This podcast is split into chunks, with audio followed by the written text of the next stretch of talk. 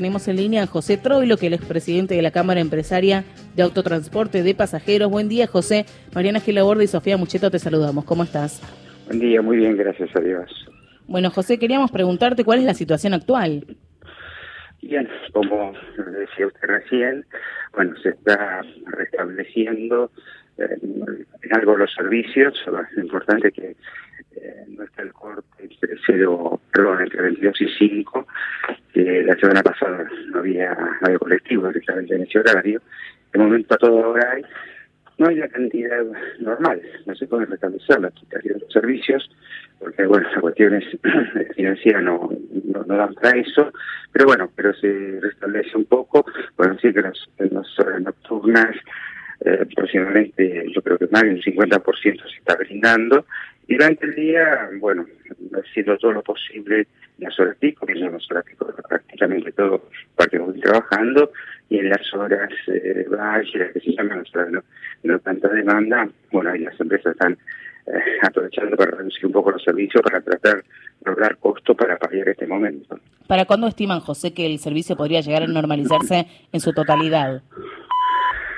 Bien, lo que eh, nos transmitieron del gobierno eh, que recién para fines de septiembre, octubre se podrían ir normalizando el pago de los subsidios, bueno, y en ese momento eh, creo que las empresas van a poder brindar todo. O sea, al momento está mejorando, eh, por supuesto, algo, hay un momento que el público usuario lo, nota, que tiene que esperar un poco más, ¿no? Pero insisto, por lo menos hay colectivos en, en toda hora y la normalización aquí no será hacia fines de este mes. Yo quiera que sea antes, ¿no? Pero todo depende justamente de la condición financiera que el Estado está normalizando los pagos y nosotros, a su vez, bueno, pagar todo lo que necesitamos para circular. Claro. En relación a eso, José, ¿cómo va a ser el cronograma de pagos según les informó por lo menos el Ministerio de Transporte?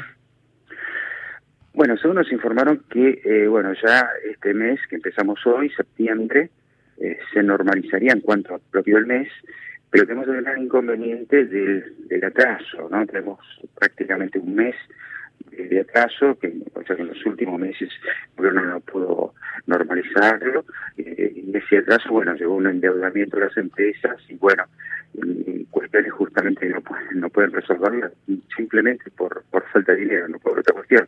Y además esto se agrava lamentablemente por el proceso inflacionario, ¿no? Porque nosotros, eh, esta deuda que estamos diciendo que un mes es a, precios de marzo, cuando en realidad muchos insumos lo estamos pagando 40, 50 y algunos insumos, por el caso de las cubiertas, un 300% más. Todo eso nos complica justamente, hace que hemos llegado lamentablemente a este punto, ¿no?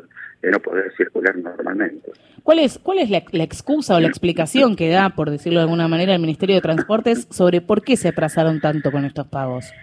Y nos dicen que son cuestiones financieras del Estado. Realmente creo que la verdad que estamos eh, leyendo y escuchando, ¿no? Que son muchas actividades están teniendo inconvenientes justamente dependientes del Estado por porque no, no, están las, eh, las remesas necesarias, ¿no? Creo, me parece que todos lo estamos eh, escuchando y es, lamentablemente, aparentemente, o sea, tiene cierta lógica, pero bueno, pero a los que nos golpean, de cierta manera, nos neutralizan.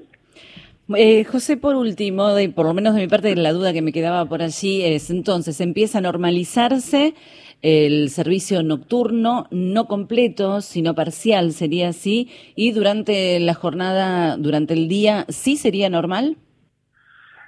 A ver, eh, la idea es, eh, lo que estamos haciendo desde la línea, lo que estamos haciendo es, eh, hora pico es, normal, hora pico prácticamente hay empresas, además, ojo, comentar esto, la situación no es igual en todas las, líneas, ¿no? Algunas esta situación la golpeó más que en otras. Bueno, pero la mayor parte, no la hora de mayor demanda, están todos los servicios en la calle y después cuando baja la demanda, eh, tanto la mañana como la tarde, bueno, ahí justamente cuando habrá un 70, 80% de servicios en la calle. ¿Y la noche también? La, y la noche menos, en la noche estaremos entre un 50, un 60 la noche me o sea, porque, ¿qué pasa? La noche es el horario de mucha menor demanda, donde realmente es el servicio público que, circula, ¿no? El servicio para, eh, para menos usuarios que, lo necesitan y por otra parte también es el servicio de mayor costo para las empresas. Por ese motivo, bueno, se está dando porque hay que darlo, porque corresponde a la que lo necesita eh, y por otra parte, eh, bueno, también trata de, ahorrarse el, costo que eso significa como para poder estar en mejor situación el día de mañana. Porque lamentablemente en este momento, eh, por la cuestión tarifaria y, por la inflación, por el aumento del combustible, lo que ingresa por, pasaje, por venta pasaje, por sube una empresa, no alcanza a comprar la mitad del combustible que necesita para el día siguiente. Así que por eso el, ingreso de los subsidios es imprescindible. Claro. ¿Y esto hizo, José, que se atrasaran con el pago a los conductores, también a los choferes? Hay empresas que no han podido pagar la totalidad y realmente tenemos que agradecer justamente a todo el personal que no cobró el cuarto de hábil y fue tolerando la situación de las empresas, ¿no? Y no, y, no para también el derecho de, no trabajar, de pagar, sin embargo, eh, todo el mundo estuvo trabajando igual y a pesar de que muchos no pudieron completar el pago. Claro. Claro, supongo, además, por otro lado, José, que no habrá sido la primera vez eh, que el Ministerio de Transporte se atrasa un poco en, el cronograma de pagos, ¿no? ¿Qué fue lo que lo diferente que hizo que esta vez tomaran la, determinación o la medida o el plan de lucha de estar dos, dos semanas con un lockdown? Lockout, perdón. Eh, este atraso es inédito. O sea, por la cantidad, eh, nunca ha ocurrido un atraso así. Y por otra parte, lo que comentaba antes, el proceso inflacionario nos agravó mucho y que nos incrementa muchísimo nuestros costos. Nosotros de, de, a ver, cuando está calculado lo que nos están pagando las compensaciones, el precio está calculado el combustible, hoy le estamos pagando 40 pesos más por litro.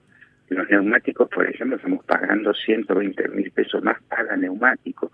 Bueno, todo eso hace que, por ejemplo, si no hubiéramos tenido este proceso inflacionario, por ejemplo, ¿qué hubiera sucedido? Eh, hubiéramos tenido una inflación normal, habitual en este país, 2 3%, eh, tal vez no hubiéramos llegado a este punto.